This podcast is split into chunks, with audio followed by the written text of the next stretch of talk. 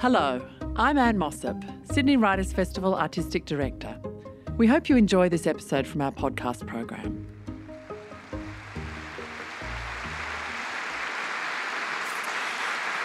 Hello, everyone. Thank you very much for that wonderful, warm welcome. I'm Indira Naidoo, and I'm thrilled to be your host for our wonderful Sydney Writers Festival in conversation with Julia Gillard tonight.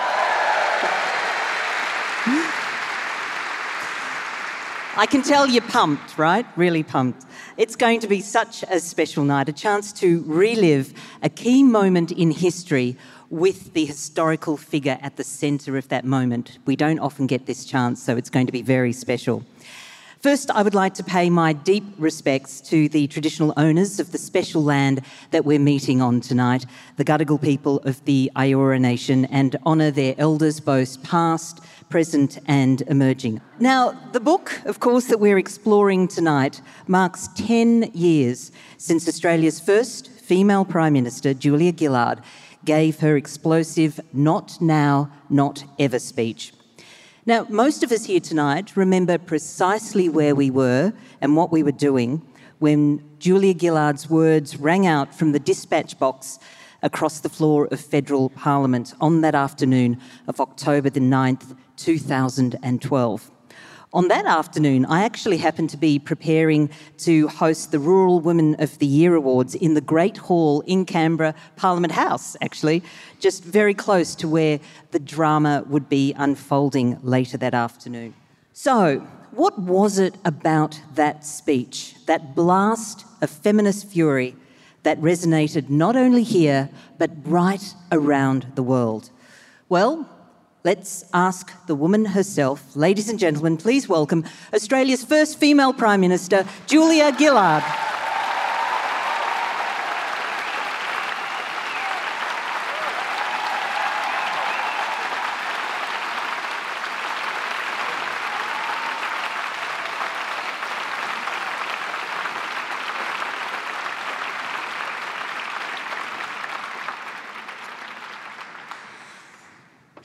Come into my lair. I was going to say the band's back together yeah, again. Yeah, the band is back together again.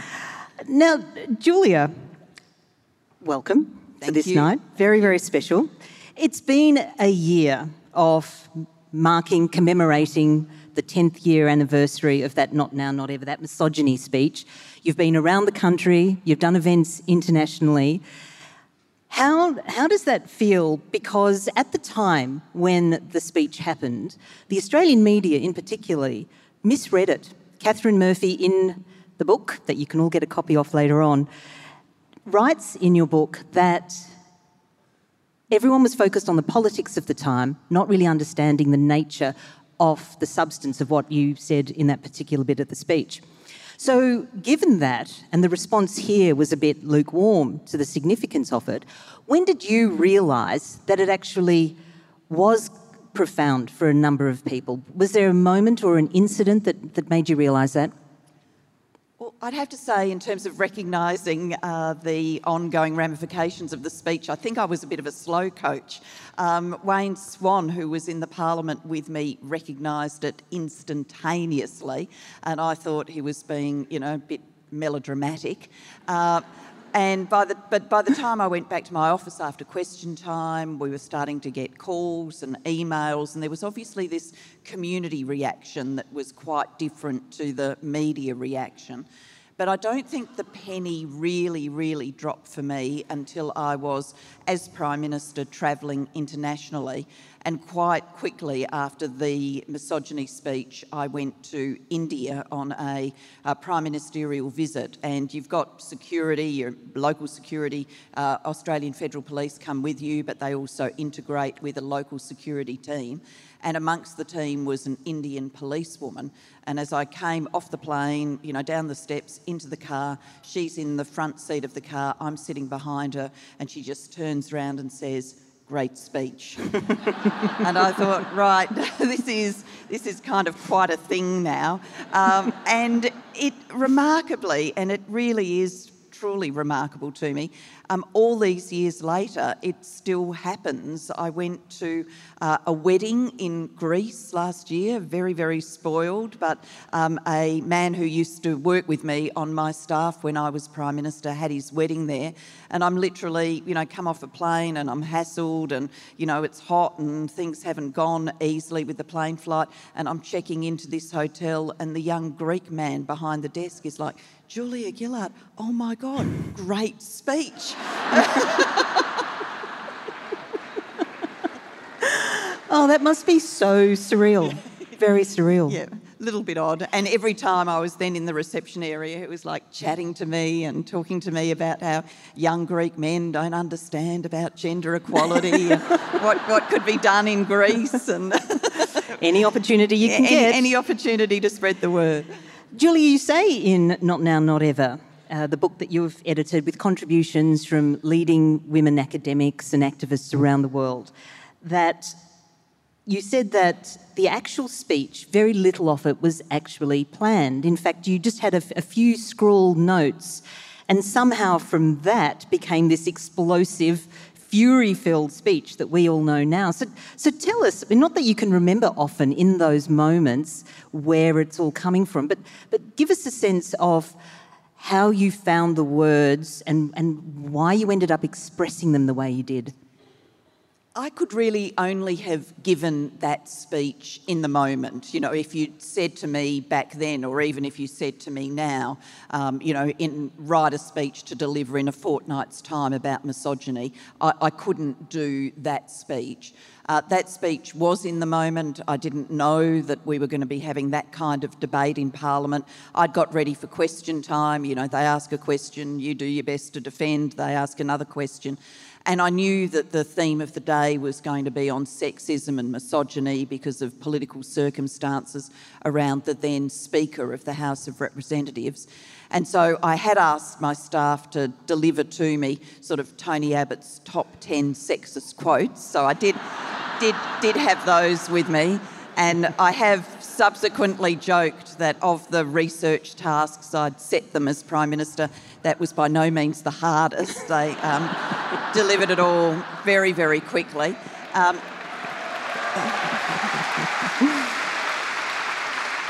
so I, I, had those with me, and I was intending a question had come in. I'd use one with a flourish, and then another question would come in. I'd use another one. But then we moved instantaneously to this debate. So I really only had the time that Tony Abbott was speaking to organise my thoughts, and that dreadful handwritten notes about the world's worst writing um, are really me just trying to get, you know, the sequence, the flow, just sort of dot points. And then, you know, it was, I mean, people talk about flow states and that kind of thing. I'm no expert in any of that, but it just felt in the flow mm. and the words came. I did pinch some lines being shouted by the back bench. Uh, so your, your colleagues can be very supportive in these moments. And Thanks, someone, Wayne Swan. Yeah, yeah.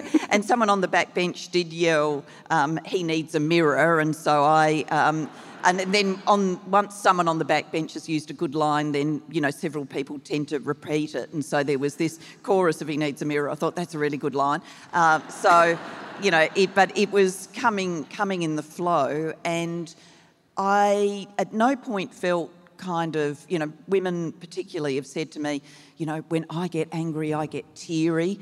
Um, and, you know, that means people think that I'm upset when really I'm angry. And it really makes me angry that people think I'm upset when I'm angry. Um, you know, didn't you feel teary and that kind of stuff? And I am capable of getting. I'm not angry often, but I do know what it's like to be in that state of angry, teary. But this felt different. It was a kind of cool, more forensic sort of anger. Mm.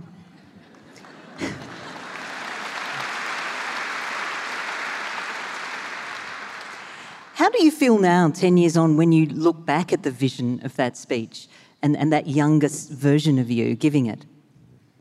I've never watched it Oh. From way to go. Not once, not ever. Um, I've. not once, not, not ever. Not now, not uh, ever. Could be the next book. Um, I, of course, I've seen extracts of it because often, you know, when I speak like this, the uh, conference organisers or event organisers will play a little bit of the speech uh, as a lead in, but I have never uh, sat down and watched it from woe to go, and I've been quite deliberate about that. Um, I mean, one, I never liked watching myself on, uh, I still don't like watching myself on TV or anything like that. When you're in the business, uh, you've got to, and you've got to be doing it to kind of learn and get better, but it's never been, you know, my kind of thing. Let's sit down and watch me on TV. I n- never liked doing that. Uh, but it's more specific than that, which is I really don't want my memories of the day to be overlaid by the vision, by the by the outside of you uh, that the camera necessarily gives you, rather than seeing the scene through my eyes. I want my memories of the day to be my original recollections. So mm. oh, I haven't ever watched it, and I don't imagine I ever will. Isn't that interesting? And so when it comes to how you remember that day what is, is, there an emotion that stays with you? Because often, if, if I ever lose my, my temper and get angry, I, I sometimes can feel quite, oh, I wish I hadn't done that. But after you said that, did you feel that that was a release? I'm so glad I finally said it.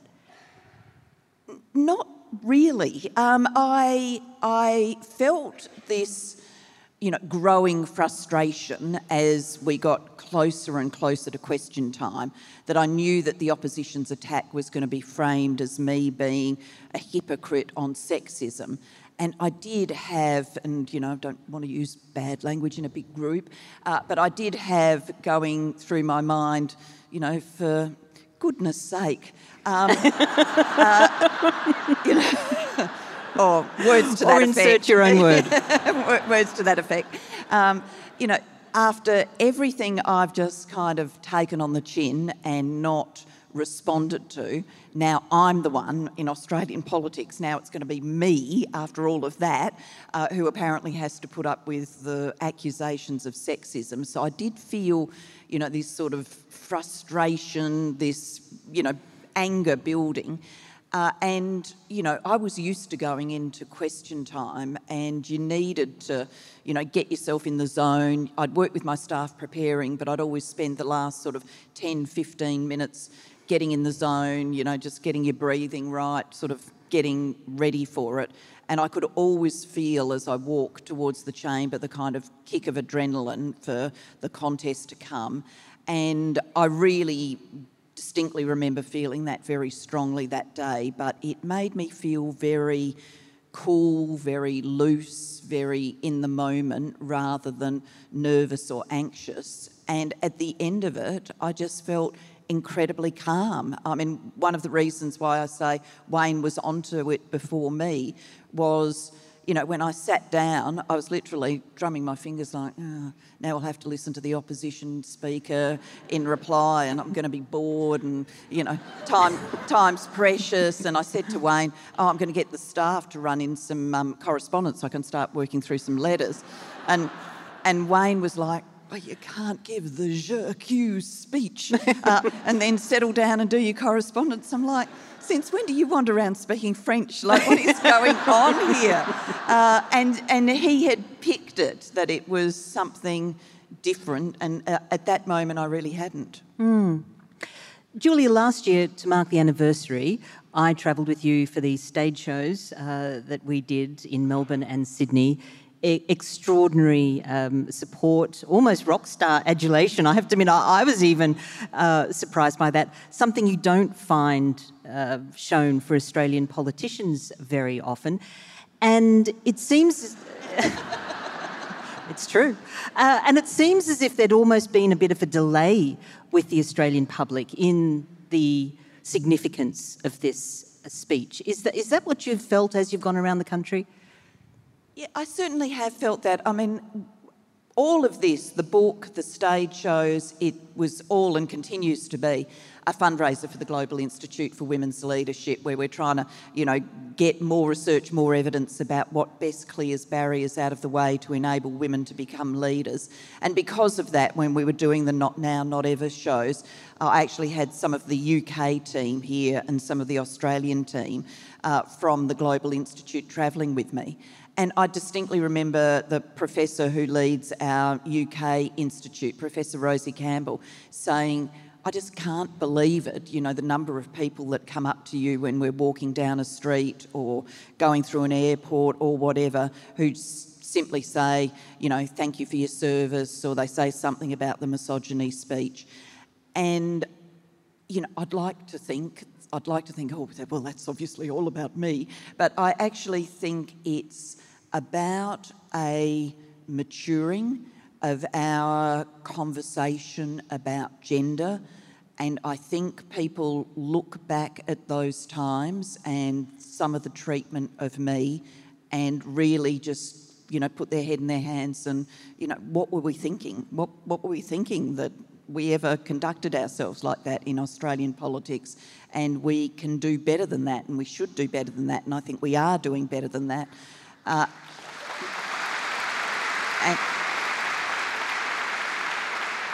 that that more positive, you know, gentle, supportive emotion, I think, then gets expression towards me as a person, which is lovely. Uh, but more important than that, really, is that it gets expression towards the cause. Mm. It was a very volatile time then. Uh, when I look back and look back at the speech, the images, uh, the protests, the, the violent language. I, am extra. I can't even believe it was a few years ago. And when we were doing the stage shows, you explained why it did take you so long to call out the misogyny that um, you were being subjected to. And you said you expected people would eventually just get used to a woman being prime minister. And it just didn't seem to happen, which is where it all bubbled up and, and it came up in that speech. How much of the Australian public not settling into a woman as Prime Minister, do you blame Tony Abbott for? um, I, I, think, I think actually Tony Abbott was um, more a symptom than a cause. Um, not sure he would like that um, description, but uh, uh, anyway, uh, uh kind of. Because he would say that was just being an, an effective opposition leader. He would. He would. I mean, I. I think gender, and, and, I know more about this now than I knew then, partly A, because I lived through it, and secondly, B, because we now research it at the Global Institute. But, you know, through my lived experience and through the research work that we do, societies, including societies like ours, bring gender stereotyping to bear and bear strongly when a barrier is broken down and when there's the first woman uh, and people aren't even conscious that they're doing it. Um, that's the pernicious thing about gender stereotyping. It's whispering in the back of our brains, even when we're not 100% conscious of it. And it is telling us things like you can uh, judge a lot of about a woman by her appearance. It's telling us things like uh, women are supposed to be nurturing and empathetic, yet here she is being kind of a hard ass prime minister. That make, makes me think she's not very likable. Um, it makes us think things like you know, women who choose not to have children. What kind of woman doesn't choose to have children? And I think all of these stereotypes were running through the community's mind and through the media discourse. And I think Tony Abbott had the same stereotypes in his mind. He was a good judge of community mood. He was an effective campaigner in that sense and he knew that there was something to conjure with here, and he did. Um, now, he would just say he was getting about his job as opposition leader, but when you look back now and, and read it and see it, it's very, very clear how gendered it was. And I could see how gendered it was too, but I did think that over time, you know, when I first became Prime Minister, there'll be a big reaction to me being the first woman, and then people will get used to it and it will abate. And I was unprepared for the fact that it actually got worse and worse, and the gendered insults became so much the go to weapon in politics. And because I hadn't raised it earlier, it was hard to raise it later. Hmm. I mean, you came through, you know, law, the, the unions, uh, you can cut and thrust on the parliamentary floor, with the best of them, but those attacks from the opposition did become very personal and, and very gendered. When you look back at that time and when you cross paths with a, a Tony Abbott, how much of the personal still stays with you? I don't actually cross paths with Tony Abbott all that much. I, I do uh, get asked uh, questions like this, uh, and you know, I, I think that people imagine that we all go and retire to some special retirement village together, and, and you know, we're there playing cards and and you know, oh, back in the day, like you know, old old prize fighters nursing their uh, nursing their injuries. You know, wasn't I good? No, I got you that day, mate. You know, um, we we don't actually do that. So. Uh, thank heavens. Uh, so I've only seen, I'm pretty sure this is right, I've only seen Tony Abbott twice in all these years in between. Um, one was actually during the election campaign after I'd finished being Prime Minister, I wasn't rerunning. Um, I was sort of living my life like a fugitive because I didn't want the media to catch me anywhere and distract from Labor's election campaign, from Kevin Rudd's election campaign. But I did decide to try and sneak up to Canberra to have a thank you lunch with the senior public servants who had worked with me because in all the hurly burly we hadn't had an opportunity to do that. And I was in the flight lounge in Melbourne uh, waiting to get the plane to Canberra. And this quite agitated staff member came over and she's like, Oh, you know, it's confidential, but I think you should know. And anyway, it's confidential who's in the lounge, but I think I should tell you Tony Abbott's about to come into the lounge. and I thought, oh, okay. And he did, you know, I'm sitting visibly in the lounge. He walked in, and you could you could feel the whole place. Yeah. Like, uh, you know, people. It was breakfast time. People like cup of coffee halfway to their lips, uh, about to take a little bite of toast, um, and they're all frozen in the moment. and I, I didn't. I thought this could soon degenerate into calls of fight, fight, fight. Like, you know, I've, got to, I've got to do something about this. Um, and I'd seen him. I wasn't sure in that moment that he'd seen me, but I walked up and I said, Tony, um, you know, but, and chatted to him, and that sort of took the temperature down in the lounge. That everybody's like, "Oh, thank goodness, it's going to be okay." Um, and I ended up saying something to him like, you know, uh, I know how hard campaigning is, and I, um, you know, wish you personally well for the uh, weeks to come, but not too well because I want you to lose. Um, uh, and and he sort of, you know, laughed and said, you know, uh, thank you for that. And then we've only seen each other one other occasion, which was unbelievably when I went to Parliament House to unveil my portrait, you know, my official portrait as Prime Minister um, you know, surveying the audience that had come to watch it, and it was, you know, Labor members and Labor staffers and some people who had worked with me who travelled to Canberra specifically to watch it. I had family members there. It was that kind of crowd. And looking out on the crowd, there in the middle was Tony Abbott, and. I, and, and it was really crowded and people were standing, but no one had taken the seat next to him. Uh, and so sort of the aisle and the vacant seat, and then Tony Abbott.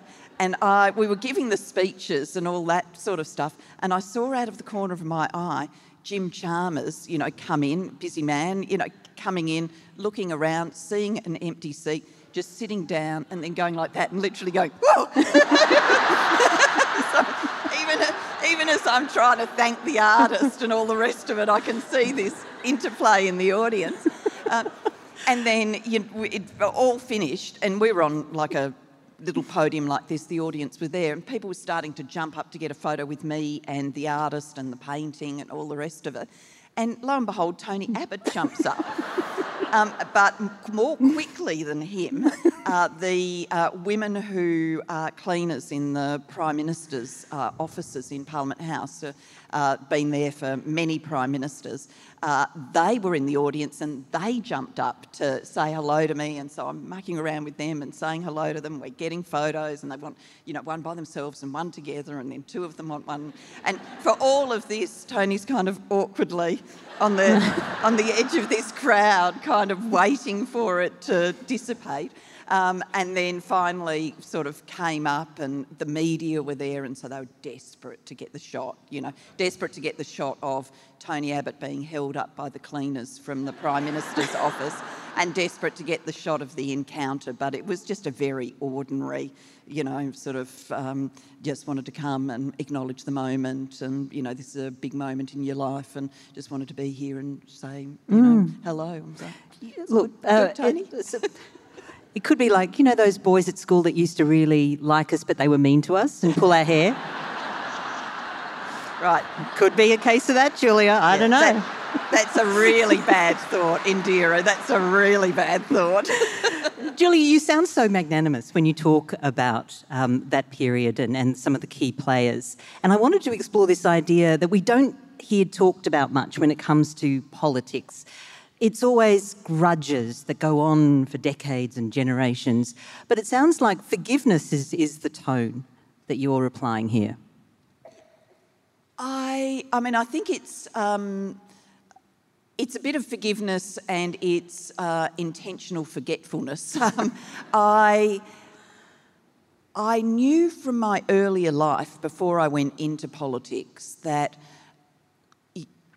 sitting on a grudge sitting on a grudge does more damage to the person who does it than it ever does to the pers- person, the subject of the grudge. And I worked that out way back when, when I was a young lawyer at Slater and Gordon, a Labor law firm, uh, which offered a first free consultation to people who were members of trade unions that we worked with. And so you'd have, you know, like seeing people on a half hour, and many people would have you know, something bad had happened to them at work, but you knew if they walked in with what in the old days would have been lever arch folders full of documents and they started off by saying, It all started 14 years ago.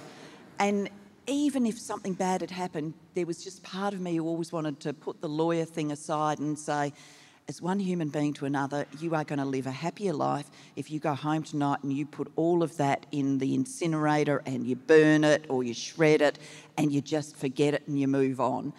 And so when it all was happening to me, you know, I had that voice in the back of my head, you know, time to take your own advice. And I knew ultimately that was about me and my state of well-being rather than you know, I think forgiveness is actually more about the benefits and outlook of the person who forgives and forgets than the person, the subject of it.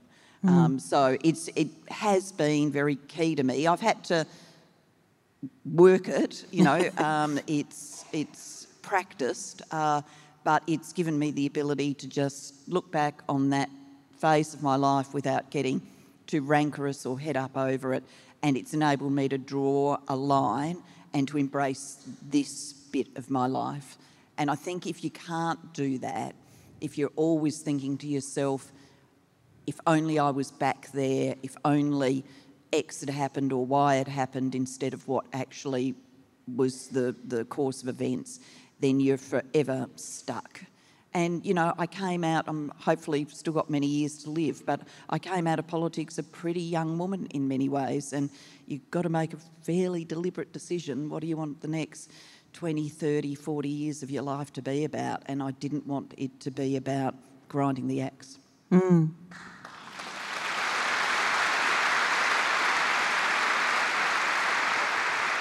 I should just just add, in case any of this sounds um, too uh, high and mighty, uh, there, there are two women in my life, and I normally joke that I can show this sort of forgiveness because I've delegated the hating to them.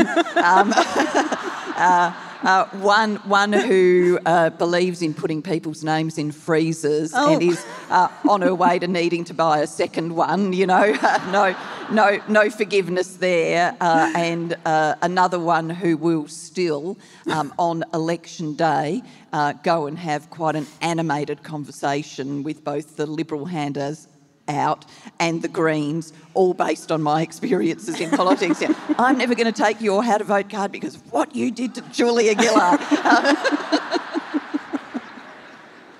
Well, it's very good if you can outsource it, Julia. Definitely. You say in your book, Not Now, Not Ever, that um, we are so used to this baggage, sometimes we don't know how heavy it is. You're speaking about that pers- pervasive nature of misogyny. So I wanted to ask you it comes in all sorts of shapes and sizes and forms, doesn't it? For you, what does misogyny look like? I think it it looks like the systems and structures that hold us back. It is both behaviours, but it's also institutions. It's um, institutions that have been set up based around men's lives that haven't moved to accommodate the reality of women's lives and have just expected women to fit in and have put, therefore, all sorts of differential pressures on women. So it is structural. It is in the behaviours that belittle and demean. And in the modern world, I think we see the ugliest face of that on social media. And now, tragically, there are people, so called influencers, uh, who are profiting from their you know, vile trade in misogyny and preaching the subjugation of women. And I think it also uh, is there in the questions, the things that are forever present in the back of our minds as women as we navigate the world, which is why I did say, you know, what would we be without the weight of it? You know, who who would you be if you'd never asked yourself the question, is it safe to go out? Is it safe to walk there? Is it safe to go to this party? Is it safe to wear this dress? Um, you know, who would we be if that question had never been in your reverberating in your head from your teenage years all the way through into your adult life?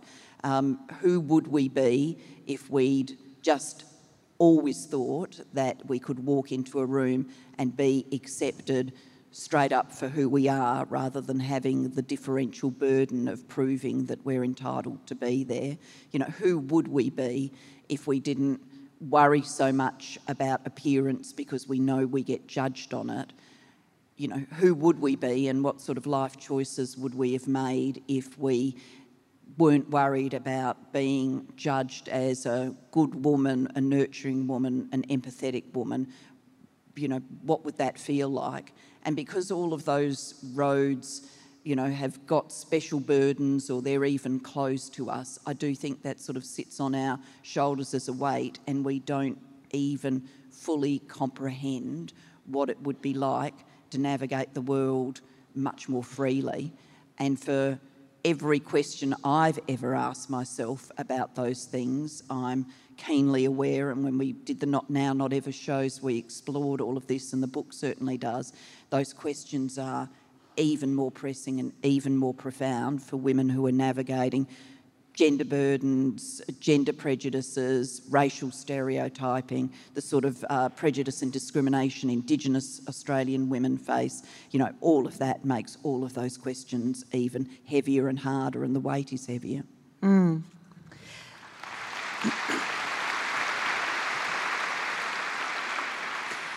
Julia, you now chair the Global Institute for Women's Leadership. So, 10 years on from that speech, what wins do you think we've made?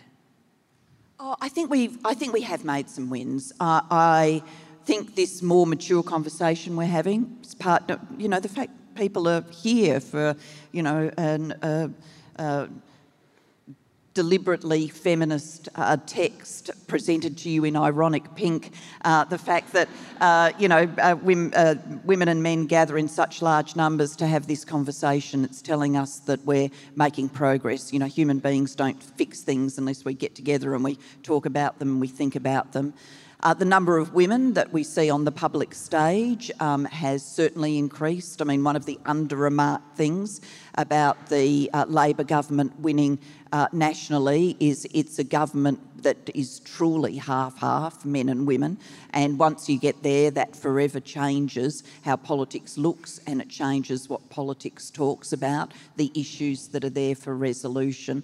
I think we've seen a lot of change in corporate Australia, much more thought about uh, women leading businesses. I think we've seen a lot of change in how uh, the younger generation thinks and talks about these things. But there are some ways that we've gone back, and certainly I think the sort of social media stuff drags us back. And I am worried that, you know, that social media is now giving birth to a movement which is a sort of misogyny strike back. Uh, and that if we're not very careful, that means that this sense of progress will be diminished. And even with the sense of progress, we're not moving quickly enough. So, part of the mission of the Institute is to say, what works, how can we do it ever more quickly, what is the you know change that gives us the biggest impact so that we can reach gender equality in far less than 100 years, which is the kind of estimates that we get now. Mm. I mean, social media has become a particular monster on a number of fronts. But it is so per- pervasive. How, how would you suggest we, we grapple with that when it comes to tackling misogyny? I think there's a regulatory piece here that governments have to think about, and people may well see uh, in the news that you know governments around the world are trying to do some things. The European Union, for example, is trying to do some things, but it requires a lot of collaboration. So I do think there's a regulatory role. Um, you know, it.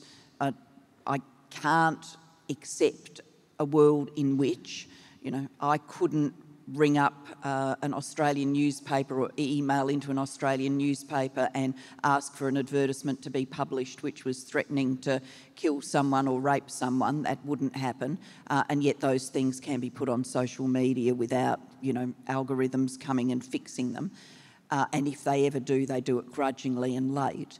So I do think there's a regulatory piece, and then I think there's a community conversation to be had about how much of our lives we want to live in that medium as opposed to doing things like this. And I think people are ready for that conversation, the sense that this is degrading our lifetime experience, not enhancing it, I think is very solidly out there. Mm. Julia, I want to explore the idea of grace. Again, a word that isn't often associated with politicians in the political world. Hillary Clinton writes in this book that you did, you made that space, that speech with grit and grace. She used that word grace. And you've certainly shown a lot of grace since you moved away from Parliament, uh, unlike um, your predecessors who enter the domestic fray quite regularly. Was that a conscious decision not to, to play any politics and step back into it?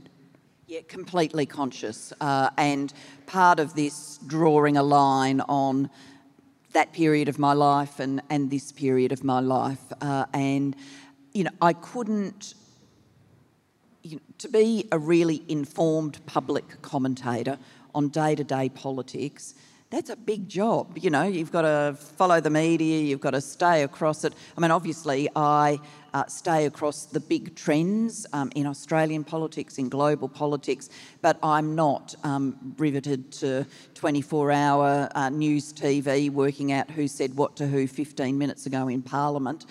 And I wanted to leave that behind. I mean, I, I joke with people, it's like, um, you know, it's like getting off the drugs, you know, it's like pulling the needle out of your arm. You know, I'd been on the juice for a lot of years. Uh, and uh, I, I pretty much went cold turkey after the election campaign in 2013.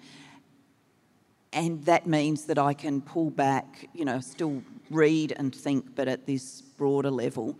And I'm happy to share my thoughts at this broader level, but I don't want to drop into that because it to be in that would take me back into the behaviours and back into those times, and I don't want to be there. Uh, other things to do. Mm.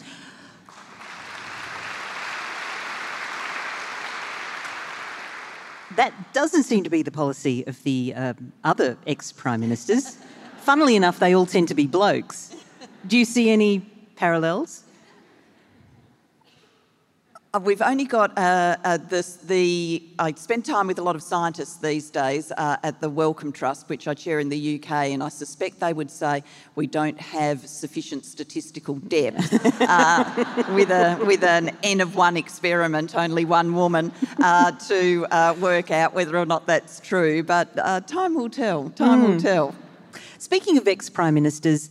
The Australian public has a love hate relationship with, with our um, our politicians, our prime ministers, and we don't seem to treat them the way, for instance, the Americans do with with a, a number of their. I'm not going to say all their, their presidents, but a number of their presidents, where they still hold them in reverence. They're still included in public life and valued. Do you think we, we need to reassess how we look at our ex prime ministers? I, I think there's a sweet spot in the middle. I, I mean, it's not our culture to be uh, that reverential of political figures and I think that's a good thing. I genuinely think it's a good thing. I mean, of the many, many things I love about Australia and indeed loved about Australian politics, I remember when I was first a backbencher and moving through Parliament House, and you know, it's this grand space and it's constantly lost. But I remember coming into uh, the sort of big open area, and there were school kids on a school trip there, and John Howard, then Prime Minister, was moving across the space and the kids were all calling out, John, John, John. And you know, I, he thought it was lovely. I thought it was lovely. And it's so inherently Australian that no, not even an you know, 9, 10, 11 year old would think, I should say Prime Minister Howard or I should say Mr. Howard. Uh, and, and I hope we never lose that naturalness and that sense that we're kind of all in this together. Having said that, I think there's a, you know, we have also got the tall poppy thing happening pretty strongly, and like, who do they think they are? Um, and, you know, most people who have served in senior levels of politics have got something more to offer. And if we could find ways of using that but not falling into the, you know, stand up, the president's in the room sort of stuff, it would be great. Mm.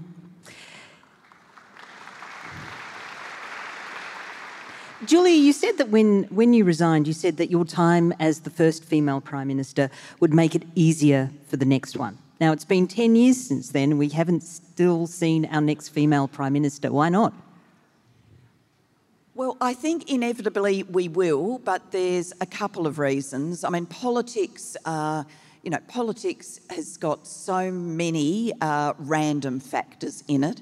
Uh, there's so much hard work, there's so much thoughtfulness, there's so much skill, and then there's these random things called timing and luck.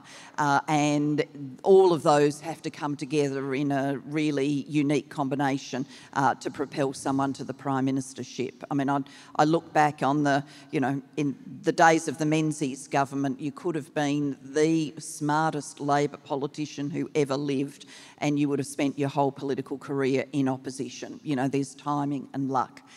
And in order for us to get the next female Prime Minister, the next woman, we need enough women who are in and around the top echelons of politics that when that timing and luck moment comes that there are a number of women who could step forward and I think Labor, because of our affirmative action policy, because this won't be the only time we present to the Parliament a team that's half men, half women, we've got the right starting class. On the other side of politics, they're still below 30% women. They haven't even got the right starting class. And so we need it to be half men, half women across the whole Parliament. We need it to be in a world where people can say, whoever is the Prime Minister, you know, should the Prime Minister retire or should something happen, then there's, you know, these five or six names who will be at the top echelon to take the job, and for half of those names to be women. And it's only when we're there that we're going to routinely see women come through. And I can see it from here because Labor's made so much progress, but I really genuinely think, you know, opposition is for thinking things through and doing some hard changes. You know, one of the things that I really believe the Conservative parties need to do in opposition is sort out affirmative action targets and represent themselves as parties that are prepared to genuinely include women as equal numbers uh, in the candidates that they put forward for Parliament. Do you. Th-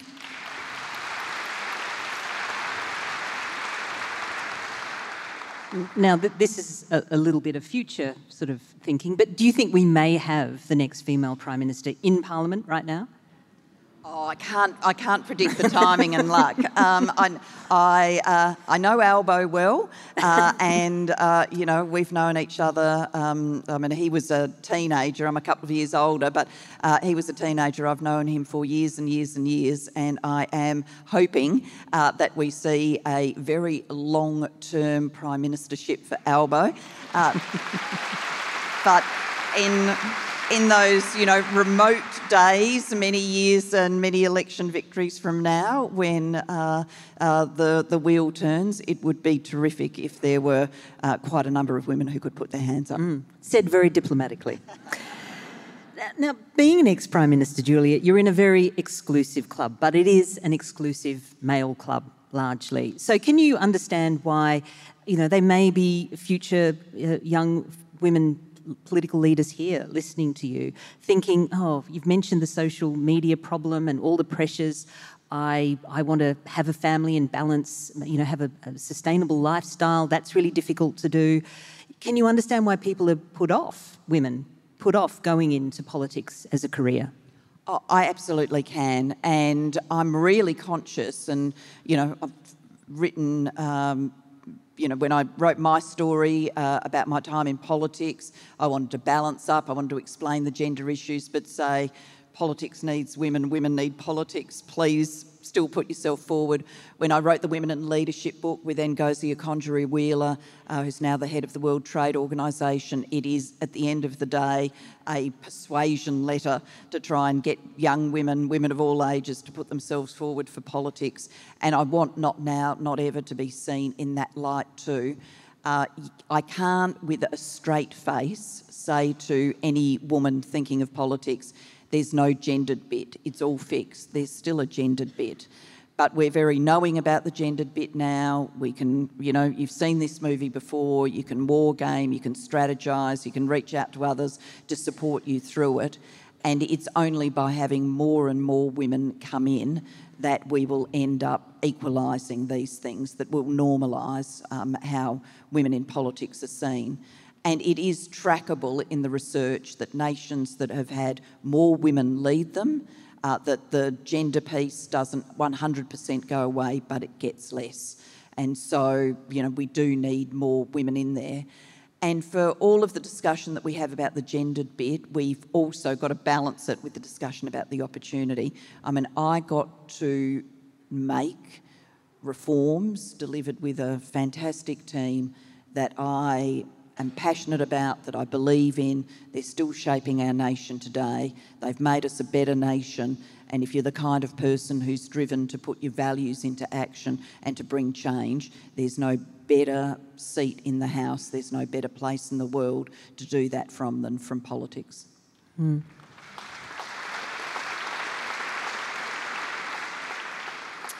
There may be women here in the audience who are facing a block, Julia, to their leadership aspirations. May not be in politics, it could be in, in, in their career in, in business.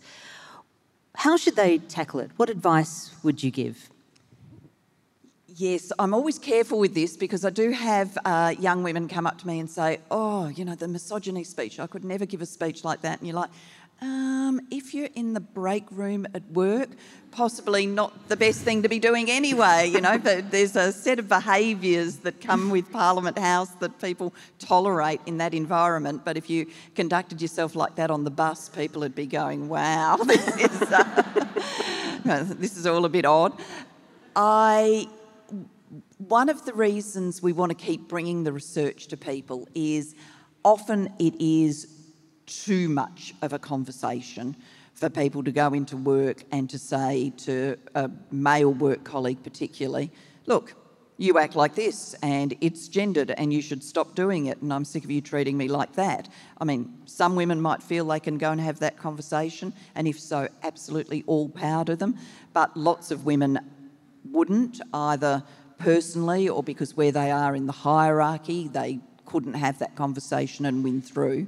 And so I think giving people the examples, the research from other places means you can often start these conversations in a different point. You know, the did you know that this can happen, does happen, commonly happens to women, and get people talking about it more theoretically and then connect the conversation to your workplace rather than starting immediately with your workplace. I think that's a strategy for change.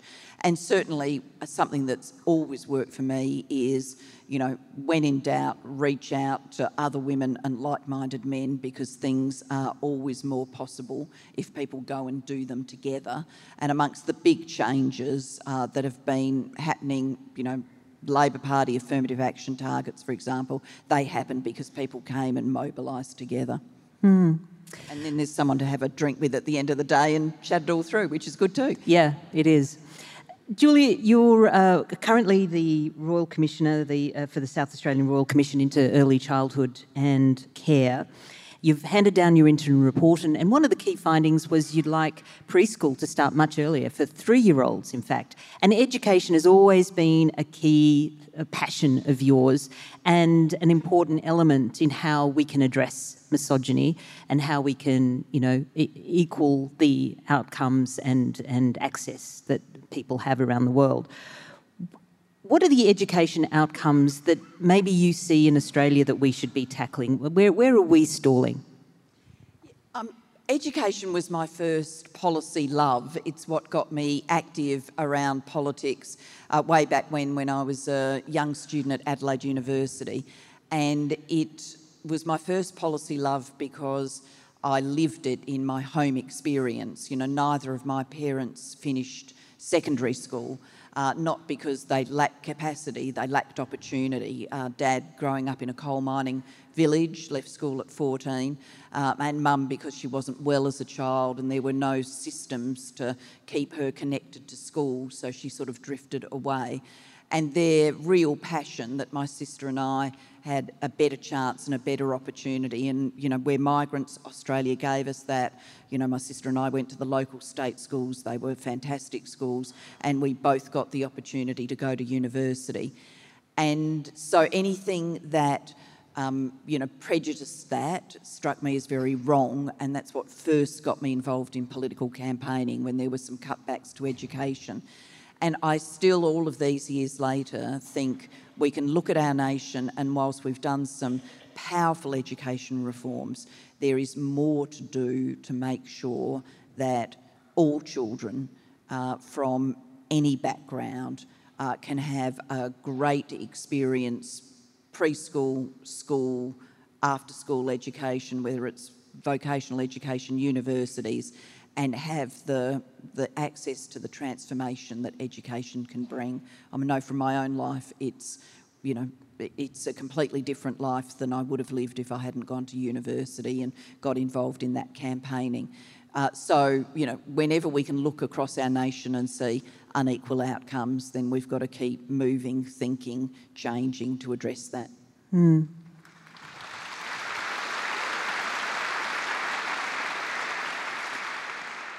I mean, maybe your life, Julia, always feels surreal, but I was thinking when I was doing research for this chat how surreal it may feel at the moment because you're juggling all these hats. So you've got the Royal Commissioner hat, uh, you've got your chair um, hat with Jewel, you've got your chair role with Beyond Blue. And then while all of this is happening, one of the country's most loved actresses, Justine Clarke, plays you in a play about you, Julia, um, which I um, saw and loved.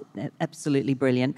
Uh, Joanna Murray Smith has done a, a, wonderful job of imagining your, your inner world. And I wanted to ask you, because I know you haven't seen it yet, you're hoping to.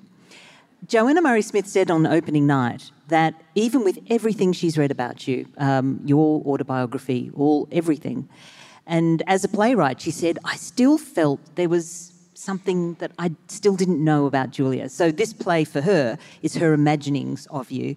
And uh, there's a brilliant scene. I don't want to tell you too much because I love it. But there's a young Julia sort of uh, doing gymnastics with a, a ribbon dance. Uh, it probably sounds a bit weird to you now, but I, I, I really loved it. And I wonder how much of that is just you or can you ever really, even someone who you know, is in the media and has been our Prime Minister, can you ever really know them to the level that a playwright wants to know you to write a play about you? Or do, or do you have a sense of there's something that I need to keep for me? Well, one, I hate to disappoint you, but I am, and throughout my whole life, I've been like the patron saint of klutzes. So if you can if you can find a way of dropping it or falling over it, I will find that way. And there's no moment in my life that I was done dancing neatly with a ribbon. no moment in my life that that would have happened. Impossible. Um, uh, unfortunately, I'd like to have been that girl, but I wasn't that girl.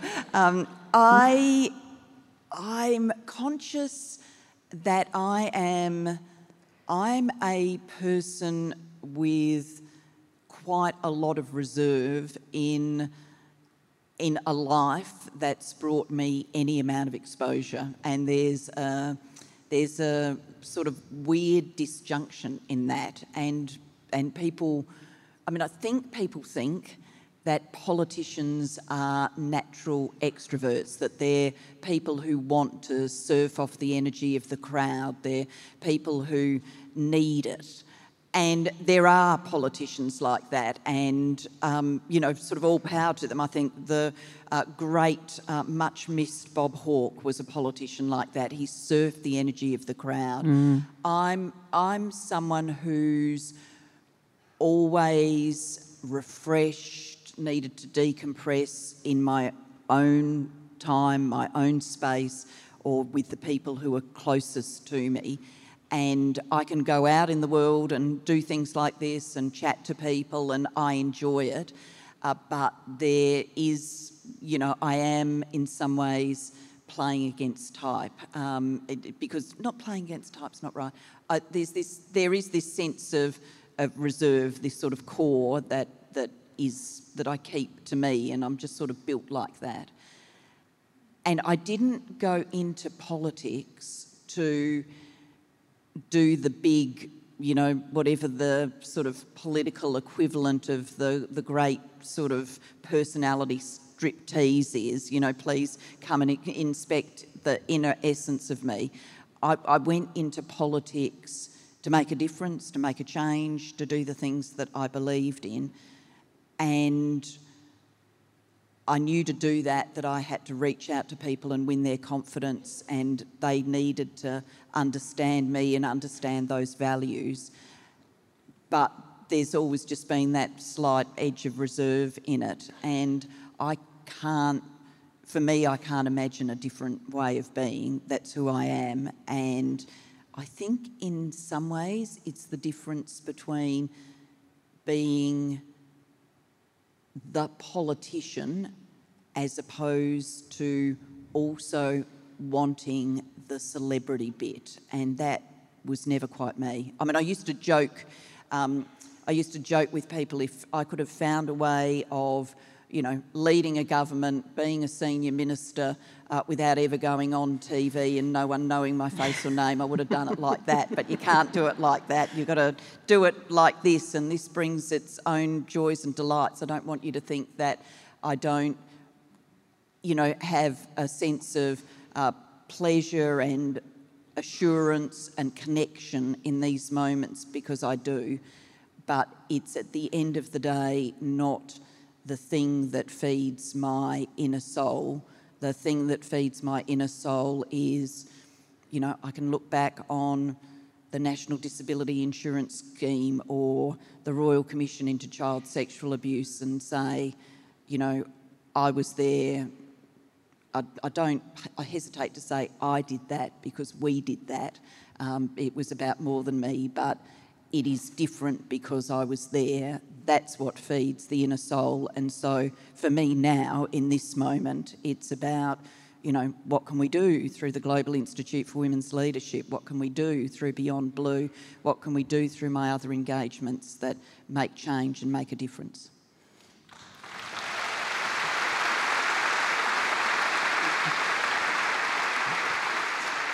Well said, Julia. Thank you so much for tonight, for your generosity and your openness. Uh, we've all enjoyed it immensely. Ladies and gentlemen, please thank Australia's first female Prime Minister, Julia Gillard.